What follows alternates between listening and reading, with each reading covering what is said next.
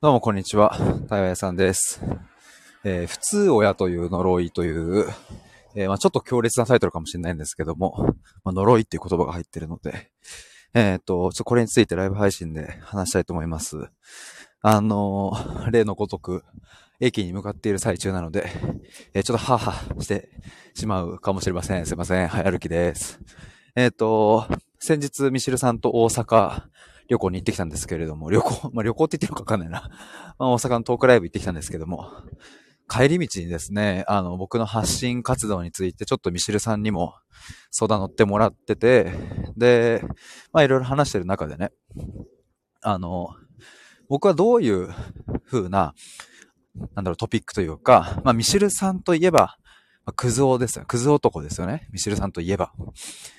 なそういうトピックみたいなものって、なんか何があるかなみたいな話をしててね。まあ、というのも、ミシルさんも今、あれだけ発信力あって、えー、あの、本もね、書かれてますけども。で、まあ、本質的なテーマを扱っていますけども。でもやっぱりそれは、クズ男っていう、うん、そういう、こう引きつけるね、ワードというか、まず一歩目それがあって、その後にこう本質的なテーマがついてくる。まあ、一方で僕は、そういう、ミシルさんで言うクズ男みたいなトピックがなくね、そのまあ、いきなりこう本質的な部分を発信しているから、まあだから、まあそれが一つ良さでもあるし、うん、でも、弱さでもあると。まあこれ僕もすごい、うん、ずっとここ考えてきたテーマのところでね。まあ、なんだろうな、その、こう、より広くっていう風な視点を、まあ、持てばね、そういうトピックみたいなのが大事になってくるし。いや、でも、とはいえ、えー、今こうして発信する中でも、対話したいって言ってくださってる方がいるので、全然この形のまんまでもいいんですけれども。でも、あの、僕といえばこれみたいな、なんかそういうワードとかね、えー、一つここにこうピンを刺したいなと、そういう思いもあってね。まあ、こう、いずれはこう本を出版したいなとか、僕もそういう気持ちがあったりするので、ってなると、まあ、ちょっとごめんなさい、前置きが長くなりましたが、えっ、ー、と、どこなんだろうって思った時に、この普通親っていうのは、が出てきて、それかこれは僕が、えー、結構前からですね、えっ、ー、と、頭の中あったりとか、まあ、発信したりしたこともあったんですけれども、えー、ミシェルさんにもちょっとこのワードを持ちかけたところですね。あの、それちょっと面白いんじゃね？みたいなことになって、まあ、まだ、あの、それについては、ミシェルさんと深く相談したわけではないので、みちるさんがどういう見解なのかっていうのは、ちょっとまだ聞いてはないんですけれども、まあ、ただ、あの、面白いかもねっていう話にはなって、えー、というのもですね、親を表すすごく、うん、有名なというか、誰もが知ってるワードとしては、まあ、毒親っていうのがあると思うんですよ。毒親ですね。まあ、一度は聞いたことあるし、うん、なんかそういう発信ってね、結構こう強烈なパンチが効いてるから、なんか目にしたことある人もいるかなと思うんですけども。ただ僕が普段、クライアントさんとね、あのー、対話をする中で、そしてクライアントさんの人生を、過去を聞かせてもらう中で感じることはですね、うん、いわゆるそういうなんか、発信を見て、そこで言われてる毒親とはちょっと違う姿なんですよね。で、もっと言うとですね、あの、クライアントさん自身も、うん、なんか自分のことを毒親だというふうに思ってる人は、うん、そんなに多くない。いやむしろ少ないですね。うん、で、まあ、ただですね、あの、いろいろ話を聞いていくと、うん、一見、普通の親と思っていたその親が、すごいこう、巧妙にね、うん、毒だとわかんないような感じで毒を混ぜたコミュニケーションをしてくるっていうのが、クライアントさんからの話を聞く中で分かってきたりね。うん、だからね、まあストレートに言ってしまえば、この一見普通に見える親。だけども上手に毒を仕込ませてくる親っていうのは一番立ちが悪いっていう。だから、あ問題が複雑化していくんですよね。あの、あ僕はこれ決して毒親肯定してるわけでは一切ありませんが、あの、そういうふうに教育していいなんてことはないだろうけど、ただ、うん、例えばこう、あからさまな暴言とか暴力とか、ああなんだろうな、なんか酒、タバコ、女、ギャンブルみたいな、よくそういうのね、あの、ありますけども、それっていうのは、なんかすごく目に見えやすいし、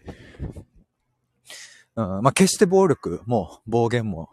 僕はもう断固反対というか、それはなしでしょって僕は思いますけれども、うん、だしね、それをで今苦しんでいる方が、いるとすれば、これを聞いているとすればね、うん、なんか、あまりこういう風に言うのもちょっと気持ち的に僕ははばかられるなとは思うんですけど、というちょっと前置きをしつつね、ちょっと難しいですけれど、でも、やっぱ分かりやすい。それは。形として最悪な親だっていうのはね、認識しやすいんですよね、毒親っていうのは。まあ言いたいのは、そう、改めてね、言いたいのは、あの、毒親の方が分かりやすくていいじゃんっていう話ではなくって、それは全然違くって、この普通親っていう、普通なんだけど、そこに上手に毒を混ぜてくるコミュニケーションを取ってくる親の方が、よっぽど立ちが悪いっていう。なぜなら、えー、善意でね、あなたのためを思ってとかっていうふうに子供に関わってくるから、それを断るのが難しい。なんか、いっそのことね、暴言とかを吐かれてしまった方がうるせえこのクソ親父っていう風な、あの、そういう風になんて言うんだろうな、反抗しやすかったりするんだけど、すごく優しくね、そして本当に悪意もなく、あなたのためを思って言うけど、その道に進まない方がいいと思うみたいな。本当にあなたのことを愛してるし、心配してるし、うん、幸せになってほしい。だから、だからあなたにはこうなってほしいみたいな。まあそれっていうのは、まああの、一見愛情のようにも見受けられるんですけれども、まあただ事の本質はそれは愛情ではなくって、まあその親の欲望がそこには入り混じっているっていう。うん、ただこれはね、あの、なんでしょうね、善意なだけ、ん善意なだけ。善意なので、その親の。だからそれを毒とみなすのは非常に心が痛むわけですね。さっき言ったような暴言とかは、うん、どっからどう見ても毒なので、うん、毒親だというふうにして、それをカテゴリー化して認識するってことは非常に、うん、まあ簡単。その問題自体は簡単とは言えないけどね。まあ簡単なんだけど。でもこの普通なんだけど、うん、なんなら優しいし、なんならなんか、あの、恵まれてるねって言われる部類に入る方だし、みたいな。いや、家帰って飯食わせてもらって、あ例えば大学まで行かせてもらって、専門学校まで行かせてもらってとか、あまり不自由なく暮らすことができて、うん、なんか恵まれてる家庭なのに。でも、やっぱり僕はですね、クランさんに話を聞けば聞くほど、恵まれているからこそ生まれる苦悩とかね、うん、自己肯定感の低さとか、自己愛がうまく形成されないとか、そういうことはまあよくあるっていう。で、そんな風な、あの、僕の実体験、クライアントさんとの、あの、話を聞いてきた経験とか、まあ僕自身の経験とか、いろいろそういうのを、こう、総合的に含めると、このタイトル、普通親っていう、普通の親という呪いがあるっていう。まあ、毒親の、の、まあ、追概念なのか、ちょっと、まあ、対になんない、なんないのかな。まあでも、毒親っていうワードに対する僕なりの、うん、提案というかね、毒親じゃない。一見毒親じゃないんだけど、なんなら、真面目でとか、温厚で、優しくて、子供思いに見える普通の親こそ、そこには巧妙に毒が仕込まれている。なんなら親も無自覚。自分の子供のことを本気で愛しているっていう風な、そういう視点でね、まあそれこそあなたのためを思ってとか言うわけなので、無自覚に毒を織り交ぜてるって一番たちが悪いパターンの、そういう話を僕はまあよく聞いてきたから。で、僕自身もその経験があるから。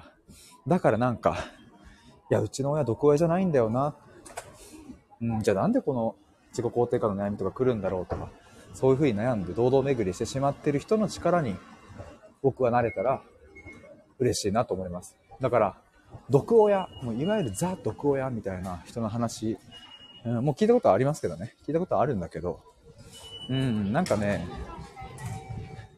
あの、普通親で悩んでる人はいっぱいいるなっていう、僕なりのそういう見解でございました。まあ、あの、ちょっと今後どういう風に発信していくかまだちょっとミシルさんとかとも相談させてもらおうかなとかって思ってるんですけども、そんなところですね。えー、ということで、今回は普通親という呪いというテーマで話しました。ちょっとこの呪いを解きたいな、僕は。僕の一つの使命はそこかもしれないですね。あ、ちなみにミシェルさんと対話会とかやるのでよかったら、概要欄からリンク覗いてみてください。ということで、電車乗ります。以上です。バイバイ。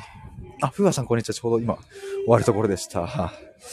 ではでは、バイバーイ。